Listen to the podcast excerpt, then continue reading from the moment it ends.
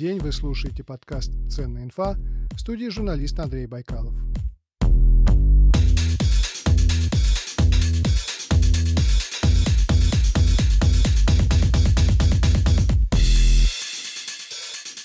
Вот и ценная инфа добралась до Clubhouse. Я два дня потестил новую аудиосеть и могу сказать, что будущее у нее, несомненно, есть.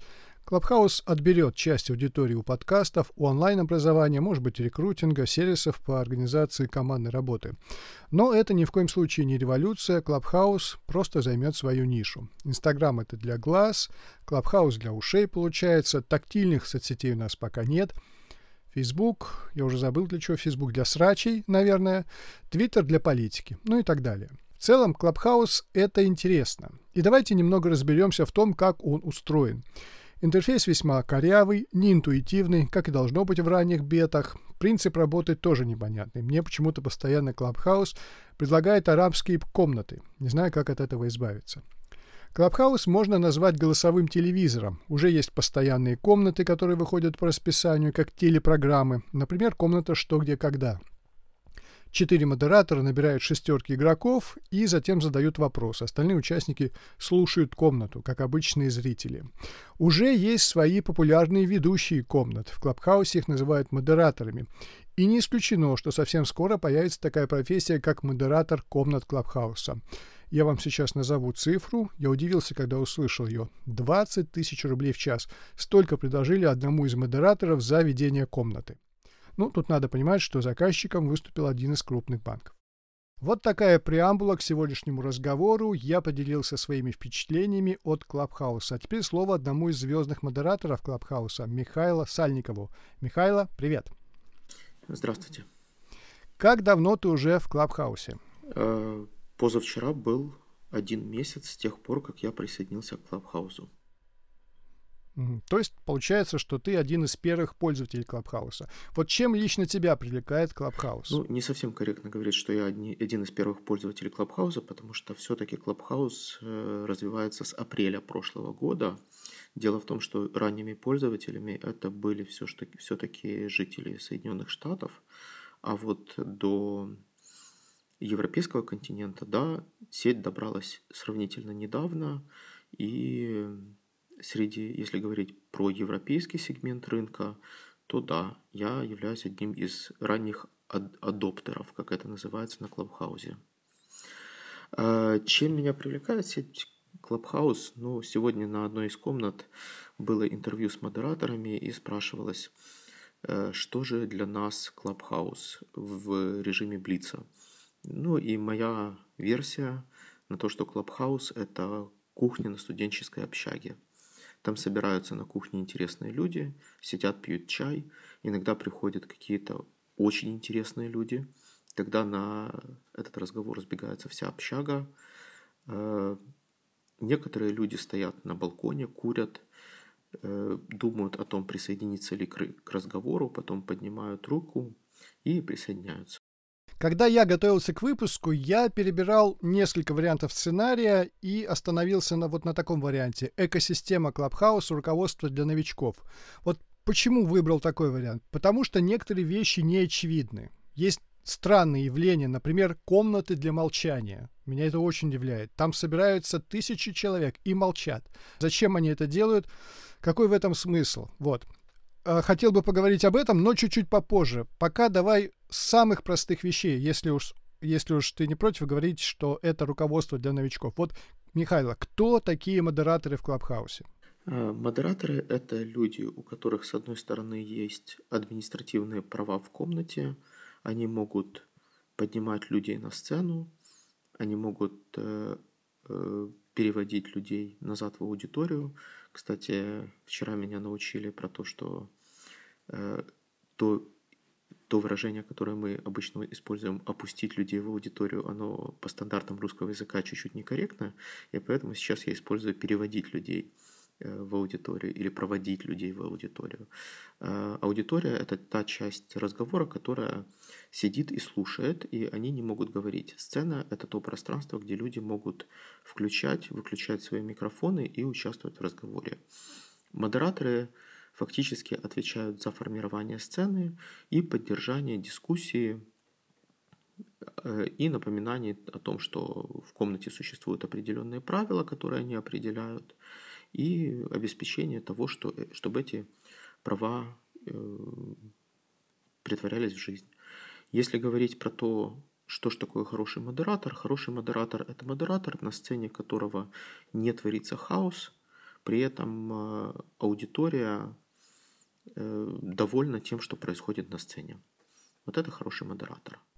Угу. А как стать модератором? Его кто-то назначает или можно самому набраться наглости и стать модератором? Модератором становится любой человек, который стартанул комнату. Как только ты начинаешь комнату, и эта опция у тебя есть с первой минуты присутствия в Клабхаусе, э, ты можешь сразу же стать модератором. Если ты присоединяешься к уже существующей комнате, то модератором тебя может сделать уже существующий модератор. Например, очень часто, когда ты присоединяешься к комнате кого-то из своих знакомых, они, поскольку знают, что ты умеешь вести комнаты, умеешь модерировать, сразу же вытягивают тебя на сцену, сразу же дают тебе значок модератора, и ты становишься модератором. Нету никакой магической кнопки, на которую ты нажимаешь и говоришь, я хочу податься и стать модератором. Нет, модератором ты становишься, как только ты стартуешь комнату, либо тебя делает модератором уже существующий модератор.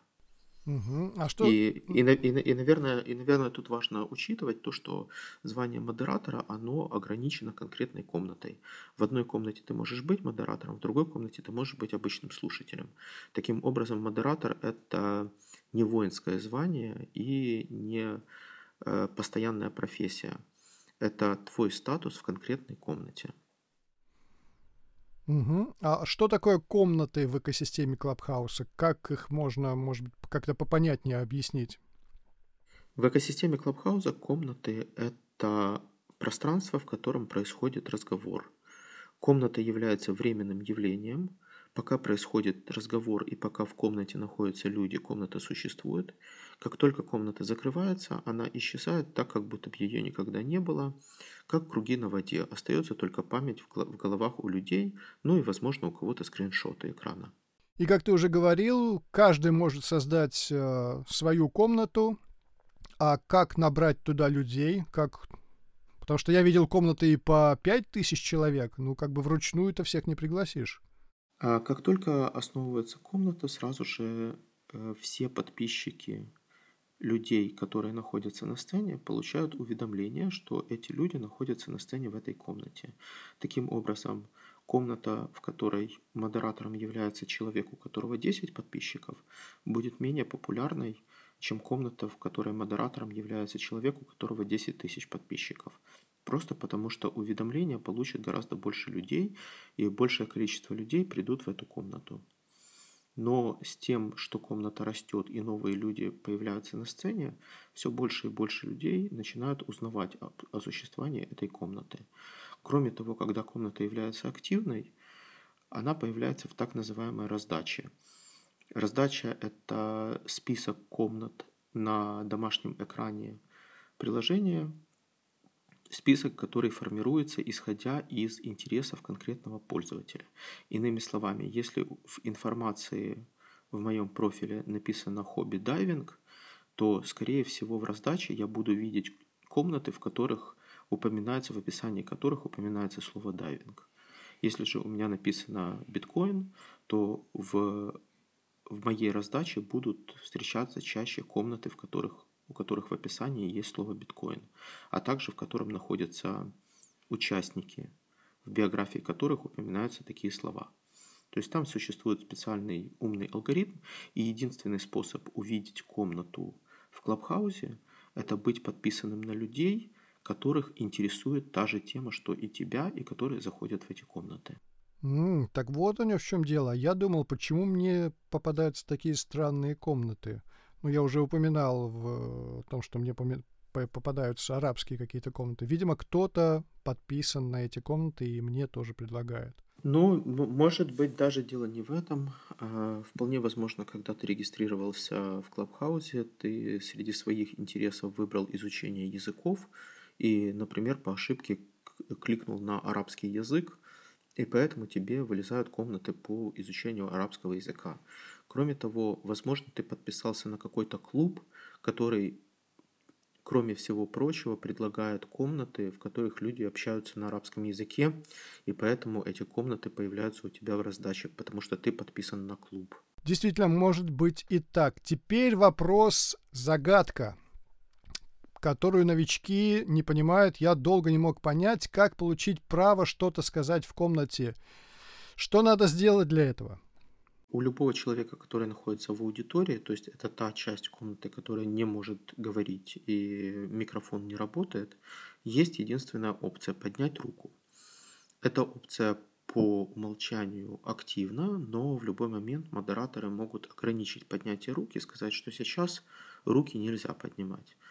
Но если руки можно поднимать, вы можете поднять руку, модераторы увидят, что в зале появилась поднятая рука – и если э, они решат, что человек э, с, таки, с такой биографией с, или, или, или с такими вопросами, которые вы потенциально можете задать, нужен на сцене, они могут вас пригласить на сцену. То есть это такой обоюдоод, обоюдный процесс, когда вы поднимаете руку, но решение про подъем вас на сцену принимают все-таки модераторы. И в какой момент появляется микрофон в приложении? По умолчанию его нет, и я первое время никак не мог понять фразу модераторов «выключайте, пожалуйста, микрофон». Перерыл весь интерфейс Клабхауса. У меня микрофона нет, я думал, у меня вообще какая-то дефектная версия установилась. Э, микрофон появляется у пользователя, когда он выходит на сцену, причем по умолчанию микрофон активен. То есть как только человек поднимается на сцену, его микрофон включен, и именно поэтому модераторы говорят, выключите, пожалуйста, микрофон, потому что как только человек поднимается на сцену, микрофон включен. Его нужно активно, то, что мы называем замьютить, то есть отключить, перевести в режим мьют. И вот теперь, наверное, логичным будет вопрос про молчаливые комнаты. А, в чем их смысл? Там пишут, что люди собираемся и молчим, и там иногда количество человек в такой комнате может достигать тысячу человек, и они все молчат. Ну, тысячу это вы еще мягко сказали, там количество может достигать и двух тысяч, и трех тысяч. Э, на самом деле, э, смысл этих комнат в том, что э, с одной стороны там собираются люди, которые очень хорошо понимают свои интересы, и они создают эти комнаты, но они используют людей для достижения своих целей, которые не понимают то, как работает Clubhouse. Я объясню, в чем дело. А, дело в том, что люди, которые создают эти комнаты, они предлагают, что если ты зайдешь в эти комнаты, люди будут ходить по... Другие люди в этой комнате будут ходить по профилям, читать их и подписываться на тебя, если у тебя совпадают с ними интересы. На самом деле происходит абсолютно не так. Люди, как правило, присоединяются к, к таким комнатам, когда они не собираются быть активно вовлечены в Clubhouse, например, они идут спать. И поэтому, когда ты оказываешься в аудитории, когда ты оказываешься в конце списка, э, после этого, э, скорее всего, другие люди, которые окажутся рядом с тобой, не будут читать твою биографию. Тем не менее, когда ты попадаешь в такую комнату, скорее всего, ты прочитаешь биографию тех людей, которые находятся наверху, являются модераторами, и подпишешься на них. Таким образом, модераторы таких комнат накручивают свою подписку, э, при этом обещая какое-то увеличение подписки всем тем, кто сидит в аудитории. Ну, фактически, это такой вот вампиризм. Они используют других пользователей как пушечное мясо для своих целей. А тогда логичным будет вопрос о целях. Зачем накручивать подписчиков? Какая цель преследуется? Ну, смотрите, обычному пользователю Клабхауза э, накручивать подписчиков абсолютно ни к чему. Почему? Потому что мне интересно, чтобы на меня были подписаны люди, которые отвечают моим интересам. Когда на меня подписаны люди, которые отвечают на мои, моим интересам, эти люди будут видеть, в какие комнаты я захожу, и, это, и поскольку я им интересен, то и эти комнаты, скорее всего, будут им интересны. Э, то есть мне на самом деле не, не, не нужно подписываться на людей, э, которые, например, если я увлекаюсь уже упомянутым дайвингом, которые занимаются э, историей, которая мне не настолько интересна, потому что мне не нужны в раздаче комнаты по истории, мне не нужны э, в раздаче комнаты про криптовалюты. Это темы, которые мне не интересны. Но для модераторов, которые устраивают эти комнаты, эти подписки ценны по одной банальной причине. Потому что если э, у них будет там 10 тысяч подписчиков, 20 тысяч подписчиков, 50 тысяч подписчиков, то, э, как вы уже упомянули, с большей вероятностью на них будут выходить какие-то крутые компании и предлагать контракты для, для того, чтобы модерировать комнаты. Поскольку в этом случае они в эти комнаты будут привлекать большее количество людей. То есть эти комнаты не нужны обычным пользователям, но модераторам, которые хотят раскрутиться за счет этих пользователей, иногда они могут быть полезны именно для того, чтобы раскрутить свой личный бренд. Понятно, но вот уже видно, как рождается некая такая мифология Клабхауса, некоторые правила, иногда, может быть, которые кажутся странными на первый взгляд. И вот такой вопрос. Есть ли уже некие правила поведения в комнатах, своеобразный этикет Клабхауса, как себя вести, когда ты приходишь в комнату, еще ничего не знаешь, ну и хотел бы выглядеть, что называется, просто приличным человеком. Что можно делать, а что нельзя делать? Ну, во-первых, моя первая рекомендация это то, что когда ты приходишь в комнату и там идет дискуссия, нужно посидеть 5-10 минут и разобраться, о чем же, в чем же, собственно, суть дискуссии, а не встревать в дискуссию сразу же. Это, наверное, первое правило. Э, второе правило – это то, что, выходя на сцену, обязательно надо мьютить свой микрофон, ставить его на молчаливый режим. Ну и третье такое основное правило – это общаться с уважением, без выражения какой-то агрессии, потому что Клабхаус, он создан для того, чтобы люди высказывали свои точки зрения э, в условиях взаимного уважения и достигали какого-то взаимопонимания. Это не то место, э, в котором процветает э, агрессия, в котором процветает неуважение мнению других, это не, не поощряется, и за такое на самом деле можно получить бан, если быть слишком агрессивным в комнатах. Угу. Понятно. И возвращаясь э, к тезису о том, что Клабхаус — это вечеринка на студенческой кухне, я правильно воспроизвел или я что-то исказил? Нет, нет, это не вечеринка. Это абсолютно не вечеринка. Это просто обычное состояние студенческой кухни, когда там всегда кто-то сидит и пьет чай и разговаривает. Это не вечеринка. Как так Клабхаус можно использовать для образования или для бизнеса, или для личностного развития? Есть в нем этот потенциал, вот с твоей точки зрения? Может быть, и какие-то есть еще интересные возможности, о которых я пока не подозреваю? Ну, разумеется, такие возможности есть и для образования, и для бизнеса, и для личностного развития. В Клабхаусе ну, произ... производится... Примеры. Да, в, в Клабхаусе производится контент, то есть содержание. И когда ты, и когда ты потребляешь высококачественное содержание, ты, ты развиваешься, да, ты, ты самообразовываешься. В плане бизнеса э, сейчас на данный момент непонятно, каким образом Clubhouse будет себя монетизировать. И до тех пор, пока непонятно, механизм, который будет прикручен в сам Clubhouse, механизм монетизации, до этих пор непонятно, каким же образом пользователи смогут себя монетизировать.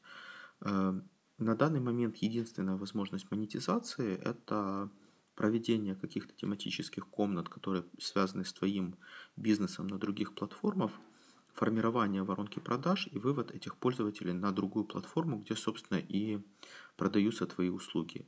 Ну, например, если ты продаешь какие-то тренинги или продаешь репетиторство по английскому языку, то ты можешь использовать Clubhouse для того, чтобы проводить людям пробные групповые уроки, и люди, которые будут э, заинтересованы в твоих услугах, будут уходить на другую платформу, где, в принципе, ты будешь их монетизировать. Да, это очень хороший пример. Может быть, что-то еще есть? Или пока непонятно? Ну, смотрите, то, что сейчас э, обсуждается на уровне создателей Клабхауза, это то, что э, будет один из трех механизмов монетизации или комбинация всех трех. Первый – это в приложении будет своя внутренняя валюта, которую можно будет купить, которую можно будет вывести, но внутри приложения пользователи смогут ей обмениваться. Например, платить за вход в интересные комнаты или оставлять чаевые интересным спикерам – таким образом будет происходить какая-то монетизация внутри самой системы и будет существовать какая-то внутренняя экономика. Второй способ монетизации, который обсуждается создателями, это премиум подписка, то есть, например, если комната является супер популярной и там, например, больше тысячи человек, то э, вход будет ограничен и вход будет разрешен только тем людям, у которых есть премиум подписка. Ну и или какие-то другие вот вещи, которые будут премиум э, пользователям предоставляться. Ну и третий способ, который сейчас активно обсуждается, это так называемые донаты, когда пользователь э, может э, в, своем, в своей биографии указать какой-то электронный кошелек, и его слушатели могут туда просто кидать какие-то чаевые. Разнообразностью этого является монетизация ответов на вопросы. Грубо говоря, если я захожу э, в аудиторию, и я являюсь экспертом, например, по юриспруденции, и комната посвящена юридическим вопросам, люди могут туда заходить и скидывать э, на электронный кошелек деньги с указанием своего вопроса, и я, получив этот донат, буду на него отвечать. Ну, то есть это вот обсуждаются такие модели монетизации, но опять же таки не было декларации про то, что тот или иной механизм монетизации станет основным в Клабхаусе. Пока этого нету, говорить, как будет монетизироваться Клабхаус, еще рано. Первый способ, он достаточно необычно выглядит, и я вспоминаю идею о микротранзакциях, которую которая звучит уже в интернете уже последние несколько лет, может быть, действительно будет эта идея реализована. И вот еще такой хотел вопрос задать. А основатели Клабхауса, насколько они доступны, удается ли с ними пообщаться, как часто приходится с ними общаться, если, если я общался? Э, каждую неделю они проводят так называемые таунхоллы, на котором они выступают перед пользователями Клабхауса. Это происходит каждое воскресенье. Э, последний таунхолл, который произошел в прошлое воскресенье, собрал 8 тысяч э, посетителей. Но это, как правило, общение в одну сторону, поскольку понятно, что ответить на вопросы 8 тысяч пользователей абсолютно невозможно. Они собирают самые интересные вопросы перед таунхоллом и потом обсуждают эти вопросы в прямом эфире со слушателями. Понятно. Ну что ж, друзья, на этом все. Я благодарю Михаила Сальникова за интересную беседу о Клабхаусе. Друзья, не забудьте ставить лайки и отзывы в Apple Podcast. Это займет у вас не больше минуты, а для меня ваши оценки словно топливо для моего внутреннего движка. Если есть возможность, сделайте это прямо сейчас. Михайло, благодарю вас и всего доброго. Спасибо. Друзья, берегите себя и до встречи на просторах интернета. Всем пока!